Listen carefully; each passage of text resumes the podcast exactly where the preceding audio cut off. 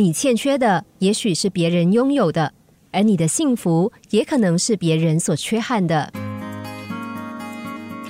欧洲有一位著名的女高音歌唱家，才三十多岁就已经红得发紫，誉满全球，而且她婚姻美满，家庭幸福。有一次，她到邻国开独唱音乐会，入场券早在一年之前就已经被抢购一空，当晚的演出也受到极为热烈的回响。在演出结束之后，歌唱家和丈夫、儿子从剧场走出来，一下子就被早已等在那里的观众团团包围。人们七嘴八舌的和他攀谈着，其中当然不乏赞美和羡慕。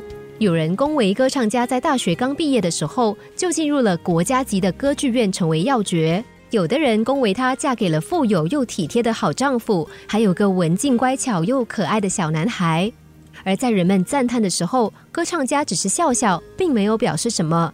等大家把话说完，他才缓缓地说：“我首先要谢谢你们对我和我家人的赞赏，但是你们看到的只是单方面，还有另外一面你们并没有看到，那就是你们夸奖文静乖巧又可爱的这个小男孩，其实是一个不会说话的哑巴。”而且在我家里，他还有一个姐姐，是需要常年关在有铁窗房间里的精神分裂症患者。歌唱家的一席话让大家震惊的说不出话来。你看看我，我看看你，似乎很难接受这样的事实。这个时候，歌唱家又心平气和的对大家说：“这一切说明什么呢？恐怕只能够说明一个道理，那就是上天给谁的都不会太多。”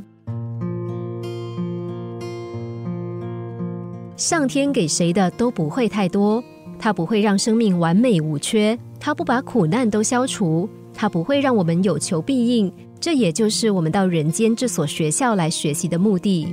生命并没有好坏之分，只是课题不同。一个有钱又拥有爱情的人，他的生命课题可能在于健康不佳，或者为子女烦恼。一个健康良好又子女孝顺的人，则可能在金钱或者是工作上不顺心如意。你欠缺的，也许是别人拥有的，而你的幸福，也可能是别人所缺憾的。所以不用羡慕别人，既然缺憾是我们生命的一部分，何不坦然去接受？月有阴晴圆缺，但月亮仍是美的。多珍惜自己所拥有的，从残缺中体会另一种心灵之美。不完美也可以转化成另外一种美。